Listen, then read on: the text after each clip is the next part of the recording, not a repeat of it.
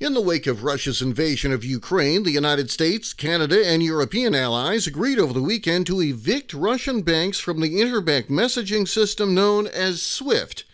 With Bob's World, I'm Bob Welch. What exactly is SWIFT? I'll try to explain in a minute. The Society for Worldwide Interbank Financial Telecommunication, that's SWIFT, was founded in 1973 to replace the Telex. You might vaguely remember Telex numbers on hotel business cards.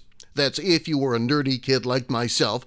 Now, because I just mentioned it, the Telex network was a customer to customer switched network of teleprinters, similar to a telephone network, using telegraph based connecting circuits for two way text messages.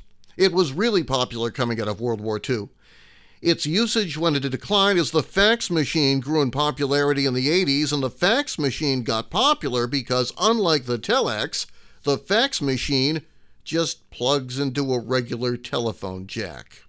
Back to Swift. It's now used by over 11,000 financial institutions to send secure messages and payment orders. With no globally accepted alternative, it is essential plumbing for global finance. Removing Russia from SWIFT makes it nearly impossible for financial institutions to send money in or out of the country. It'll deliver a sudden shock to Russian companies and their foreign customers, especially buyers of oil and gas exports. Maria Shagina, a visiting fellow at the Finnish Institute of International Affairs, wrote in a paper just last year for the Carnegie Moscow Center on what would happen if SWIFT were to swiftly kick out Russia from it. She said in part that the cutoff would terminate all international transactions, trigger currency volatility, and cause massive capital outflows.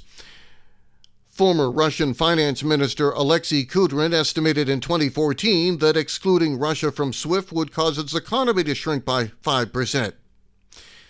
SWIFT is based in Belgium and is governed by a board consisting of 25 people. SWIFT describes itself as a neutral utility, is incorporated under Belgian law, and must comply with European regulations. Now we're going to see what exactly will happen when Russia is yanked from SWIFT, as it has happened. And there is precedent for removing a country from the financial network. SWIFT unplugged Iranian banks in 2012 after they were sanctioned by the European Union over the country's nuclear program. Iran lost almost half of its oil export revenue and 30% of foreign trade following the disconnect. About a month ago, the Financial Times reported that the European Central Bank warned lenders with significant exposure to Russia to get ready for sanctions that are actually unfolding against Moscow now. Central bank officials also asked banks in Europe how they would respond to scenarios, including a move to prevent Russian banks from accessing SWIFT. Russia has taken steps in recent years to blunt the trauma of what we'll be seeing unfold in the coming days. Moscow established its own payment system after it was hit by Western sanctions in 2014 following its annexation of Crimea earlier that year. Russia's central bank says its in house payment system now has around 400 users. 20% of domestic transfers in Russia are currently done through that in house system. But the size of messages are limited and operations are limited to weekday hours. Now, China has a fledgling cross border interbank payment system, and it may provide another alternative to SWIFT.